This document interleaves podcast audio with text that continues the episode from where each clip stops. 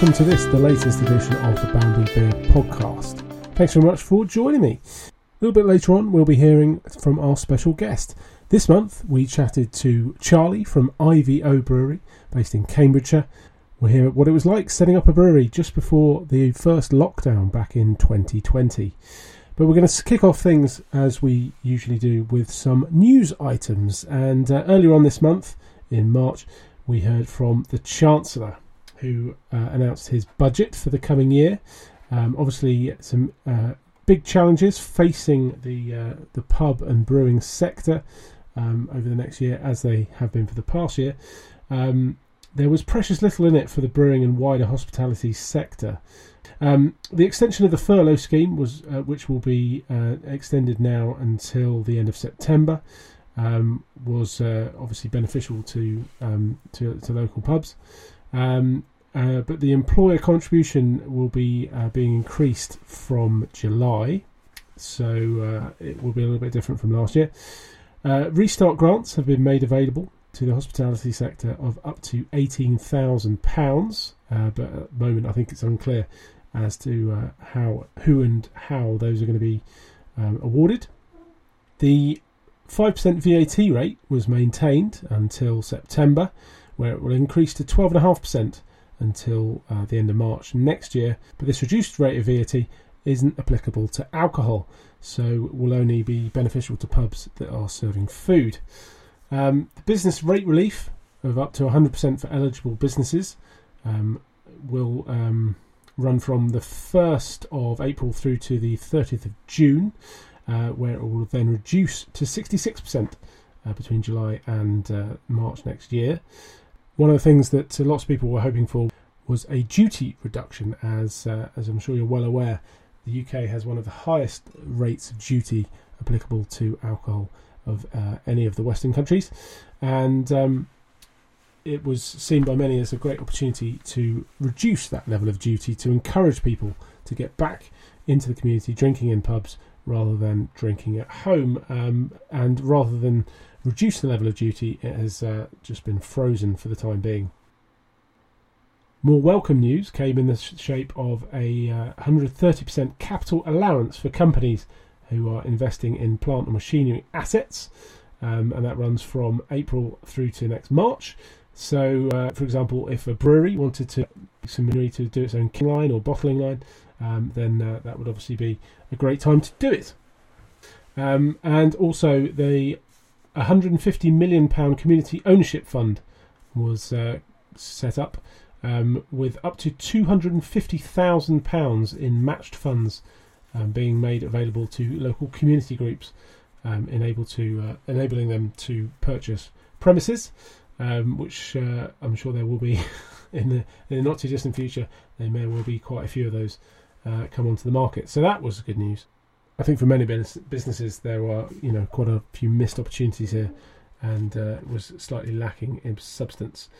So it remains to be seen how the uh, sector can uh, recover in the coming months. Speaking of which, um, as part of the famous roadmap uh, to normality that was announced uh, a while ago, uh, the current plan is for pubs to be able to open their beer gardens and outside areas uh, and include table service from the 12th of April, and that will this time include the sale of takeaway, um, which has been lacking recently, um, uh, with a further opening of indoor facilities from May the 17th, um, should things go as hoped.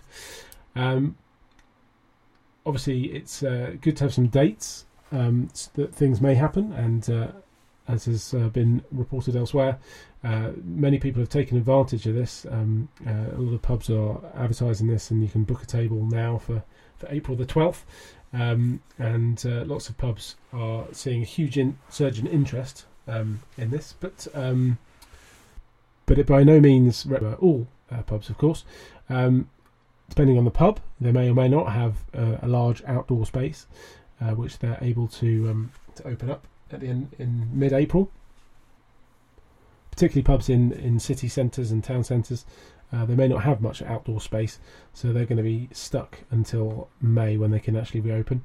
And then there'll also be still the social distancing rules uh, in place at that time, so it may be that yes, you've got a, an, outdoor space and you could um, welcome some customers in, but in reality, it may end up being only a, a, couple of tables. So then, whether then you have to make a decision as to whether or not it's actually um, feasible to uh, to open up for possibly just a couple of clients. In the light of the success of the vaccine rollout, some people are calling for the restrictions to be lifted much sooner than this, um, saying that there's very little evidence that pubs are a source of infection. So uh, it would be great to hear your thoughts. What do you want to see happen? Do you think um, the, the, the schedule is about right, or do you think that um, things should be opening up a lot quicker so we can get back to our pubs, support these local businesses, and uh, bring back that sense of community that uh, a well-run pub clearly does provide. During the week of recording on the 16th of March, CAMRA, the campaign for Real Ale, celebrated its 50th birthday and uh, is also due to hold its annual Winter Beer Festival this coming weekend. Um, as with the Great British Beer Festival last year, which um, has uh, usually occurs in Olympia, um, this will be instead taking place online um, due to the uh, ongoing COVID situation, making it impossible to hold a physical event. For the event, CAMRA have made available a variety of home delivery beer options different styles of beer, um, and also cider, of course.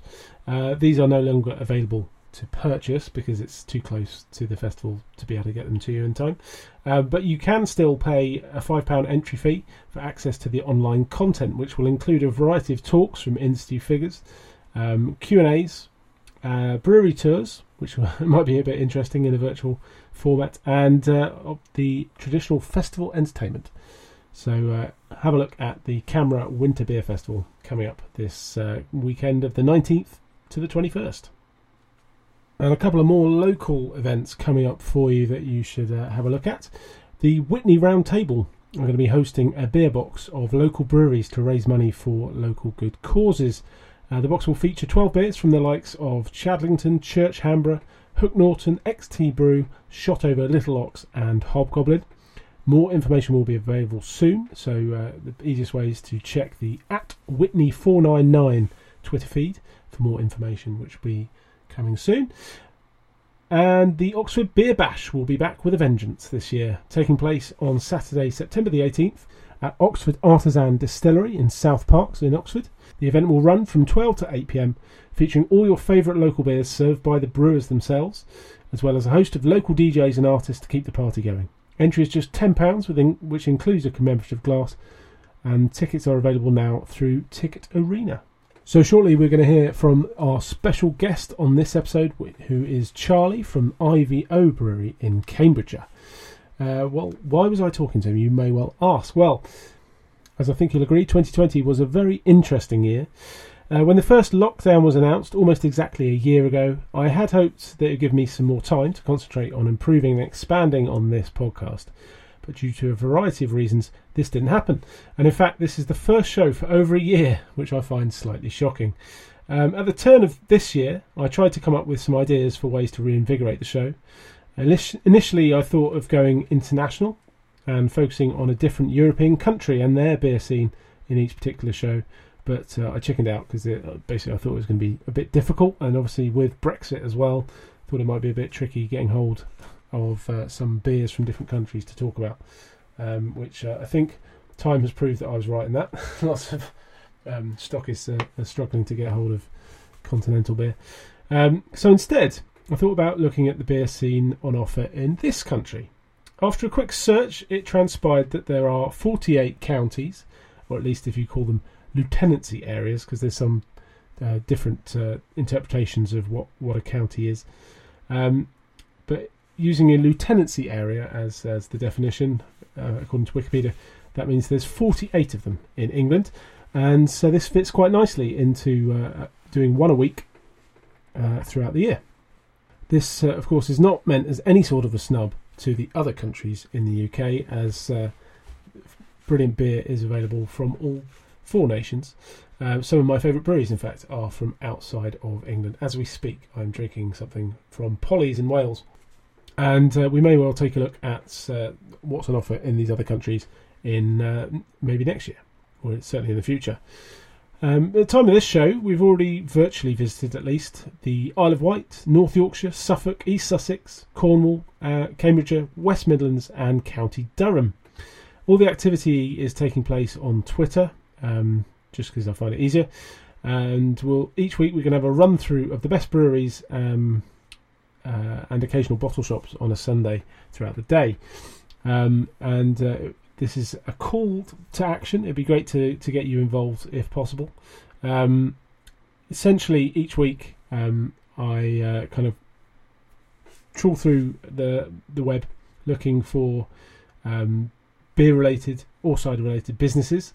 Uh, primarily, this is the breweries um, in that particular region, simply because it's easier to find them, and uh, the, you know there's quite a lot of them, but not as many as pubs. So, and it's typically easier also to get information as to what they're up to at the moment. Um, there's not a lot of pubs don't keep up to date, keep their websites up to date and things. So um, it's certainly a lot easier from my point of view to uh, to focus on breweries. But that's by no means to say that uh, I'm obviously very interested in the pubs and um, suppliers in the area as well.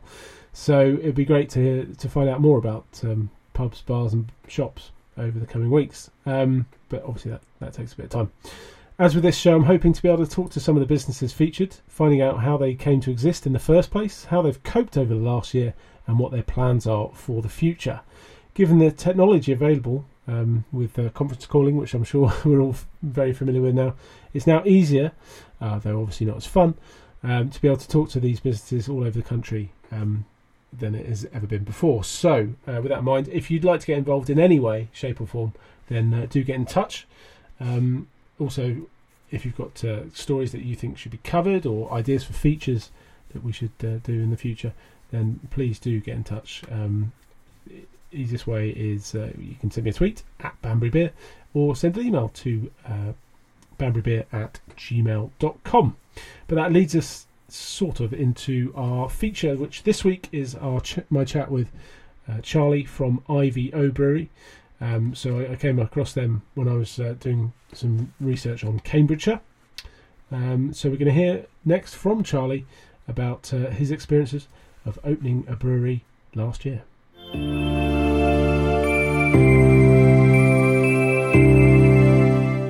Um, so we um, this all started about eight years ago, um, and it all started. My next door neighbour, Jason, um, had a little bit of uh, like a little patch of land at the back of his garden. And um, our, one of our local pubs uh, was shut and turned into a Tesco's Extra. and it, uh, it, was the best pub in the village, yeah. um, as far as Real Ale was concerned, anyway.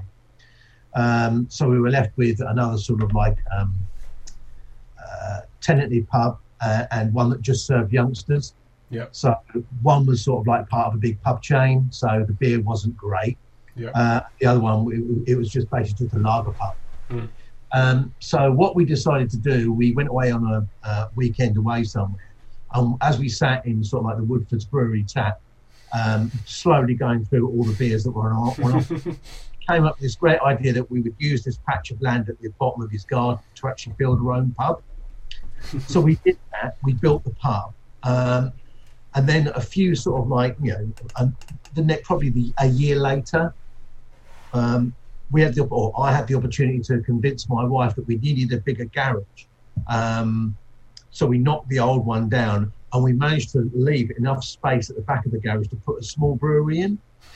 So we started homebrewing and it was like a two by three, well, it was like a mm, probably a three by two meter room that we actually started this in. Managed to sort of like um, do a bit of research and find out what was the best kit available yeah. or that we could afford and we ended up getting a um, sort of 100 litre pilot plant from uh, Elite Stainless Fabrication down in Swindon. Okay. Bear in mind, we hadn't done any home brewing since the 70s when you get those horrible, like John Smith's can kits that yeah, yeah, all yeah. tasted of just that horrible homebrew taste. Yeah. Just like yeast that you hadn't allowed it, to, you know, no one allowed it to ferment long enough. Um, literally, people would put it in the airing cupboard uh, and then be drinking it the next day. And it's sort of like, so that's how what we remembered. And we thought, right, well, we don't want to do it like that. So we thought, if we buy the best piece of kit we can, then yeah. it can't be kit, it has to be us. so. And you can learn. Yeah, exactly. So we put the room together, um, managed to sort of like find this kit, ordered the kit, um, got a date for it, and we said, right, we need someone to show us how to use this kit. And we thought, what better way to do it to actually try and find a customer of Elite Stainless that actually had similar kit. Mm. And luckily, we found a guy called Gord who uh, runs Shed Ales down uh, in a little village near Swin. Name is escaped for the time being, anyway, it's not important. And he did um, brewery training course, or he did sort of like um, Taster sessions, I think. yeah, yeah, Yeah. day courses Yeah. where you could go along and brew with him for a day, Mhm. and sort learn the ins and outs. And we drove down there. I think it was about six o'clock in the morning. We left. You hired a van, drove down at six o'clock in the morning, mashed in at about eight o'clock. Nine o'clock came round. We drove off to Elite Stainless, packed the brewery into the van, back for the rest of the rest of the day. And I think we managed to get back here at about eight o'clock at night. It's pitch black when we got back. Managed to get the brewery out, and of course, it was way too big to actually get the brewery, so we ended up having to take the wall down the next weekend. But anyway, got it all in there, got it started, and we started with like an A4 sheet of like how to brew. yeah. And we, the the first thing that we thought of to do was like, well, let's pick a beer we like, and we tried to do a Timmy Taylor's Landlord Mm. Club. Mm. Uh, so we bought all the ingredients, put it all together, and to be honest, it was drinkable, um, but it wasn't great. But that taught us a lot of things. It taught Yeah. us that you know, there was no way what we had written down was everything we needed to know. Um, so we went online, joined a few forums like other people do, uh, and we got involved with London amateur brewers, um, and they started running all these different homebrew competitions. So we started to pick our st- we we started to pick styles based on the competitions that they were running, Yeah. just so we could get some feedback. Because when you're starting out, everybody tells you your beer's great. So your friends, Yeah. oh yeah, yeah, oh yeah, it's great, it's great. You think, is it? you never know until you've actually given it to the general public and let Mm. someone you don't know decide. Sure. So we managed to go into these competitions, and we ran like that for uh, quite a while. I mean, there's, we, you know, bear in mind every time we brew, we're brewing up liters. So you know, you're getting sort of um, 200. And, well, we're getting about 200 bottles, 500 ml bottles at a time. So that's quite a lot for just the two of us to get through. Um, so we always had in mind that we wanted to sell it, but didn't actually have a way or a method of making that step Yeah. in the meantime, as as we're sort of going along, we're always constantly looking for brewing equipment, you know, things to improve. So we bought things like um, a hop rocket, which was like a hop infuser. Yep. Um, so we bought one of those. Um, we bought a couple of other bits and pieces. Then we saw these conical fermenters. Conical fermenters suddenly became, oh, you know, we could probably do something with those because we'd read online it was much better for getting yeast out, much better for dry hopping. Uh, it would help you cut, you know, if you could ferment under pressure, it would help carbonate some of your pale ales and stuff like that. So we ended up driving down to Kent to pick these um, four conical fermenters that came out. Um, and we had them sat in the garage next door until we eventually extended the brewery. So we literally knocked through the wall. The garage became sort of half the size it was. Uh, someone we know actually gave us a cold store. Um, they had a, knocking down a cake shop uh, and discovered this, they, that this cake shop had a cold store inside it that they obviously put cakes in at night. Yeah. And they said, well, if you want it, you, you've got to do is just go and pick it up. So we literally drove down to London, picked that up, brought that home. And luckily, Jason's a builder, so we were able to adapt the building to fit round it. Yeah. So now we've suddenly gone from like a three by two space to a six by three space with a cold store on the side, which has been brilliant because storage Yeah. is Yeah. problem. And trying to keep things the right temperature was an absolute nightmare. Yeah. Um, so we did that. Then at the end of 2019, um, I've been working for a fairly large organisation uh, for 20 or 25 years, and they decided to let me go. And I thought, right, at my age, um, I know I don't look it, but you know I am amongst the over 50s. Uh, still have a COVID injection. I was going to say you Uh, must be juicing. yeah, yeah, I know. Tell me about it. Um, at the end of 2019, because I got made redundant, um, the, the money was there to sort of Yeah. like pay the mortgage off and start from scratch. Yeah. And I thought, right, we've got mostly everything we need. It's not going to take a hell of a lot more to actually get up and running. Mm. So we took the plunge 2019, paid all the bills, did all the red tape, did the AWRS, registered with them, um, got environmental health round. They came and inspected us and said it was great. Um, and we literally got permission from Huntingdonshire District Council to start running the brewery.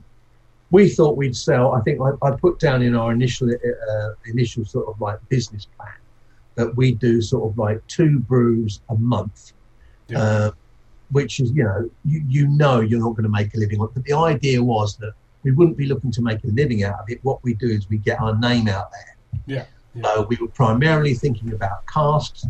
So we started. Okay.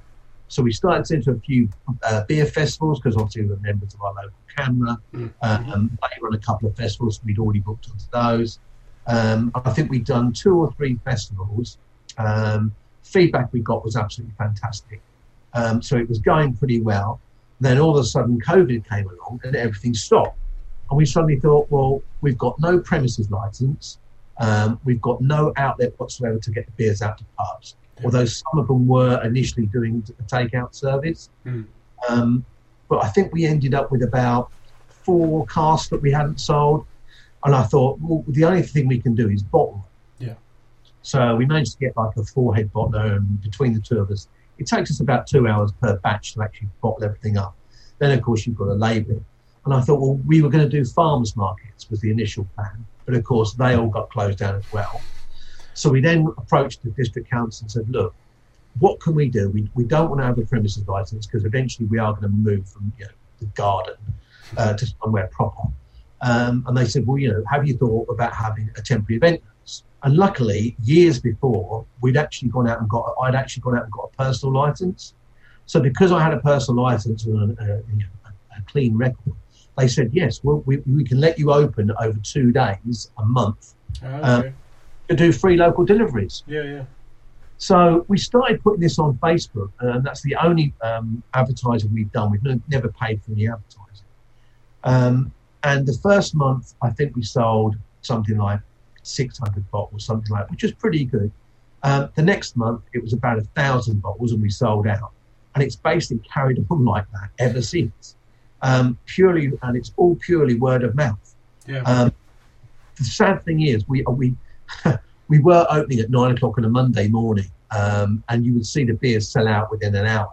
And people complained, saying, "Well, you know, some of us have got to work. Can you not move it to the weekends?" So we moved it to nine o'clock on a Saturday morning, and now we're more or less selling out within thirty minutes. so, it, because we're small, um, we only, I think, the most we've ever sold is like fourteen hundred bottles, and that was over Christmas.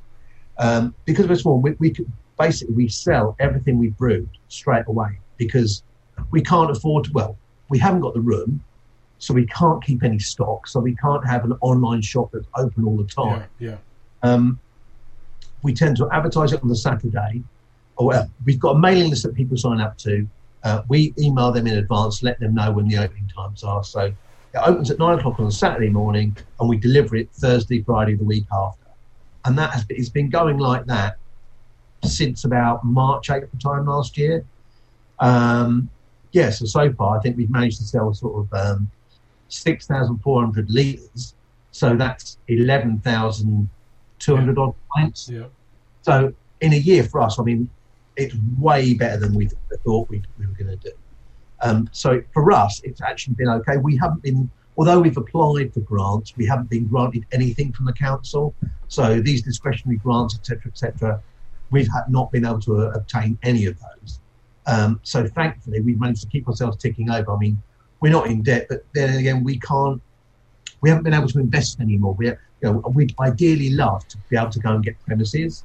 Uh, yeah. We'd ideally love to have a tap room, like I'm sure every other small brewer would. Um, but we just, because of COVID, we just haven't been able to do it. So we're kind of, we're in limbo at the moment, waiting until everything else is open because we've already got some cask orders in. Um, but the problem with the cask orders is, as much as we love sitting in the pub and drinking out of cask, we have started doing kegs as well for the lagers that we do. Um, as much as we love that, that takes away the bottle sales. Yeah. And everybody knows the money in brewing is always direct to the public. Uh, as much as we are going to support pubs, or we will continue to support pubs, um, we do realise that you know that's not where all the profit is. So I think it's you know it's one of these things where we're going to have to find a nice balance because we've gone from being purely direct to the public with all, our bottle sales um, to wanting to support the pub industry. So we're going to have to take a hit on it basically because you know, that's what we that's what we feel is the right thing to do. Yeah, yeah, yeah. Because it's interesting that you um, your plan was to go to cask. Um, Yeah. Because yeah, when it, I I was thinking about it earlier, and you're kind of in a way you've almost been lucky because you weren't big enough to have been doing lots of cask in a, before COVID hit. Yeah. You didn't suddenly have to change your route to market because obviously a lot of brewers, if they were you know primarily uh, selling to pubs, Yeah, and then suddenly that's taken away from them, and they've suddenly got to massively increase their bottling and canning or whatever. So, yeah. I mean, you know, we know a couple of breweries that are sort of like bigger than us that have just had to diversify and go into bottling and canning Yeah. because without that they'd be getting no income at all. yeah, But yeah, I mean, yeah, you're right. We were lucky. I think we we didn't. We may have lost one batch. I think, which two casts. I mean, you know, it's it's, it's pinprick compared to what other people have Yeah. lost. yeah, it's absolutely nothing.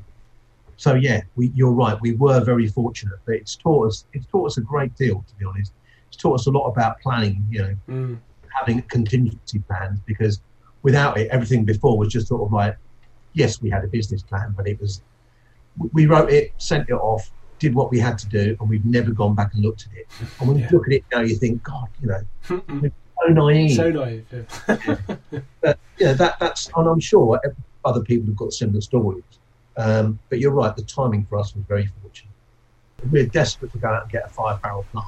That's Mm. what that's where we really want to get to next. Mhm. But we were told very early on um, that you won't make a living out of it unless you until you or uh, unless you've got at least a ten barrel plant.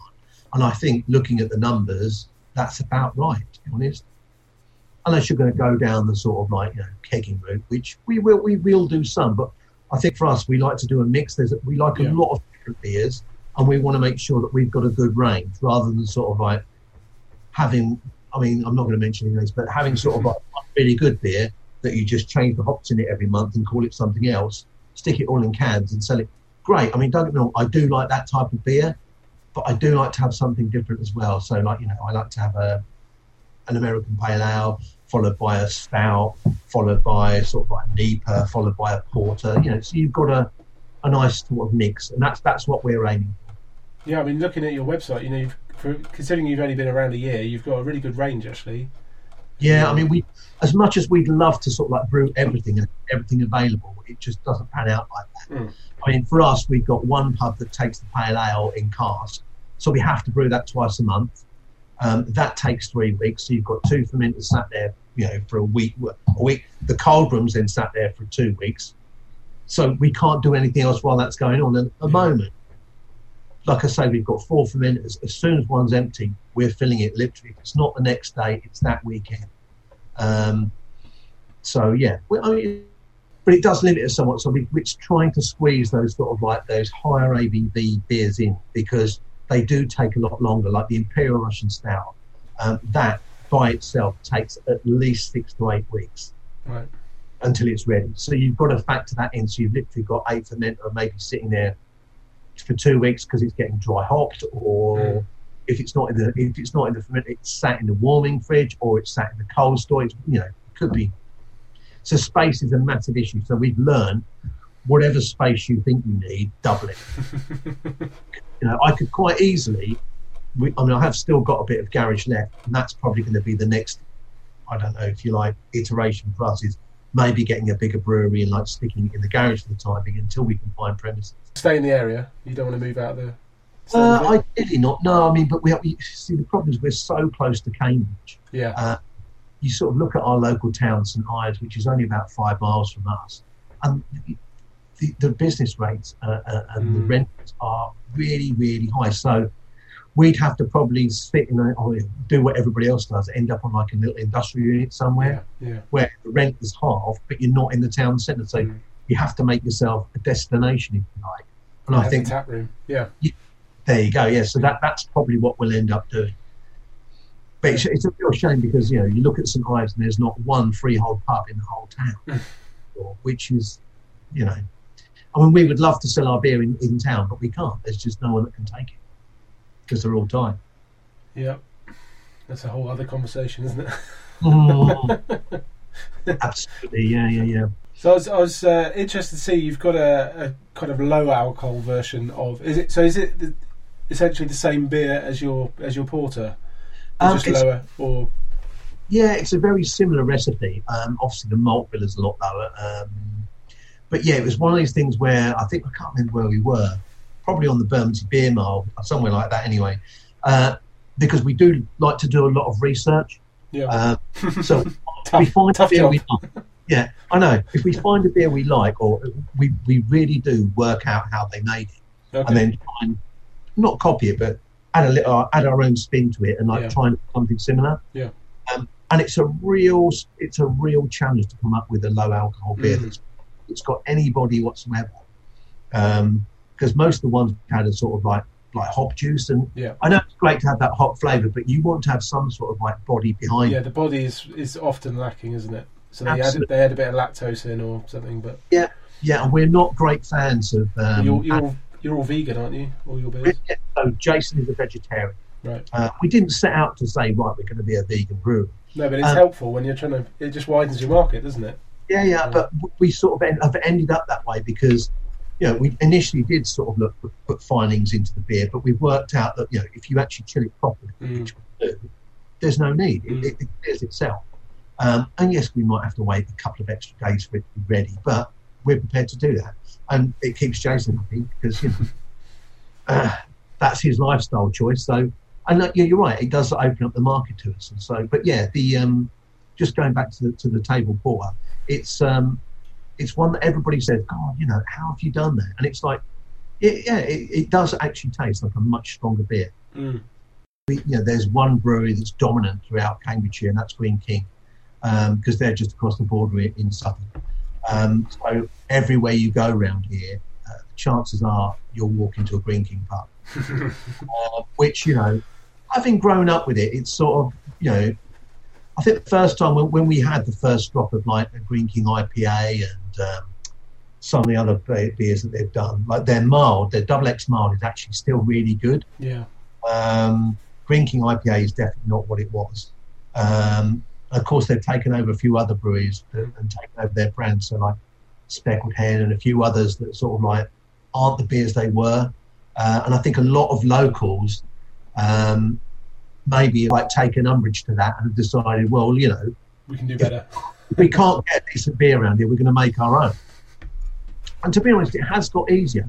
It used to. I mean, when we first started, um, we struggled to find the equipment. There doesn't seem to be any middle ground. So there's a lot, sort of like the. Uh, there's a lot of equipment for the homebrew Mm. uh, Mm. brigade.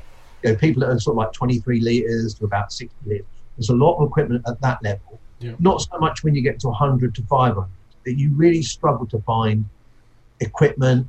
I mean, there's plenty once you get to sort of like, you know, two and a half barrel, five barrel, you can find equipment there, but there doesn't seem to be much in between.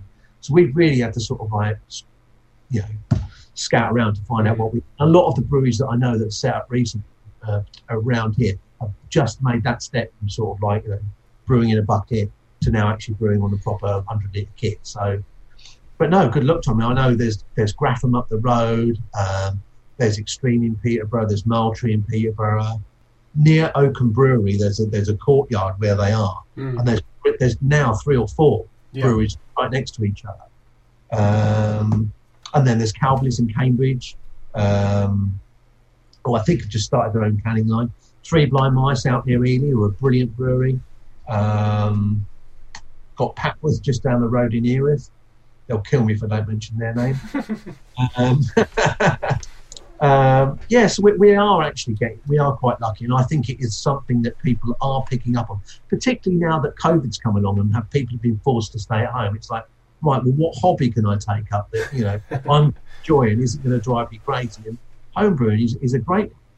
And I, I must say that since we, um, when we started going to all these homebrew competitions, uh, we used to think, you know, you know, as I said earlier, when we thought about the beers that we were making out of cans and stuff, the level of quality at a, a, a- homebrew competition is absolutely fantastic. And if you ever get the chance to go along and judge or just go along and sample the beers, I guarantee you will find five or six beers that you absolutely adore. And you just cannot believe that the level of quality. It's really, really good. And like the uh, the online forums now, where like people can go on and like, Facebook groups and whatever. You just go on and ask questions. There's so many people out there that will, you know, give you advice and like point you in the right direction. It's absolutely brilliant. Any uh, particular styles of beer that are on the radar that you don't already do that you? Uh, so we want to do a red ale. So we don't we don't do a best bitter uh, because you know we got bored of drinking them. Um, but we are conscious that there are some good ones out there. So we want to do sort of like a a reddish best bitter because um, it's something we don't have in our range. Um, so we want to do that. Um, the other thing that we've done in the past, but we haven't released commercial, is a Vienna lager. So we're, we're big fans of Vienna lagers, so we might do that. We also would love to do a fest beer as well. Um, some of the other stuff we're thinking about, I'm not going to mention black IPA because I'll get crucified for it. We don't do one. We should do, but we don't.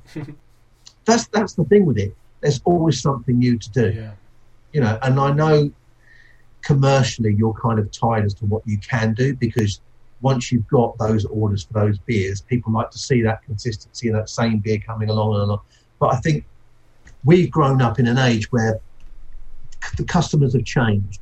Customers don't want to see the same hand pump, you know, the same bag, the same pump clip all the time. They like to try different things. Yeah. And I think, you know, that's that's going to be great for everybody in the industry because as a brewer, you like to try new things. You like to try and make new things. You don't want to be spending your time doing the same thing over and over again. Then it just gets a little bit boring. So yeah, I mean, I'm, there'll be lots of new beers, but at the moment they're the first two I can think of that we've got up on the board. Um, we've actually got a lot written up on the board, but those two have got ticks next to them, which means we are the next level. yeah, exactly. Yeah, yeah. That's that, that's how uh, that's how we vote our beers in. We look at the board and say, well, which ones do we want to do? And like we put a tick next to the ones we both agree on, because like there's only two of us, yeah. uh, so we tend to make decisions quite quickly, which is great. What about collaborations? Because it's very trendy to uh, kind of do joint brews with neighbours Yeah. and things. It is, but it's also really difficult. what happens if you get offered to do a collaboration with a brewery that you don't like? Oh, sorry, whose beers you don't like? There's no brewer we don't we don't we dislike. But uh, yeah, I, I, no one's approached us yet. We haven't approached anybody else yet. Um, there are brew, breweries we would definitely love to collaborate with, particularly um, you know some of the bigger, well-known ones, Mm. uh, the more trendy ones. Because as a as a small brewer starting out, just think of what you pick up Well, yeah, exactly. there's so much stuff that I'm sure we're, we're not aware of. I mean, we've never canned a beer, so that's Mm. something that we've got to get across.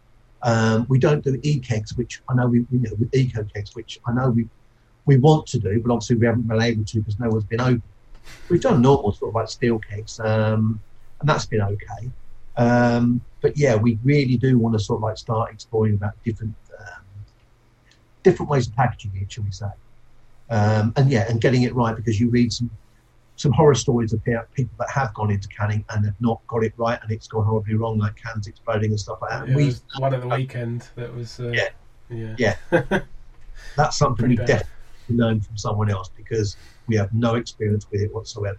Yeah. So if there's anybody out there listening that wants to take some young brewers on the or no young brewery, not young brewers, um, yeah, and give us a bit of experience, we really appreciate. it. Fantastic. So yeah, collaborations. We're always looking to collaborate. It's just you know finding the right collaborations. I think. And it's a bit difficult at the moment. if you Yeah, at the moment, of course, yeah, you can't do anything. virtual collaboration.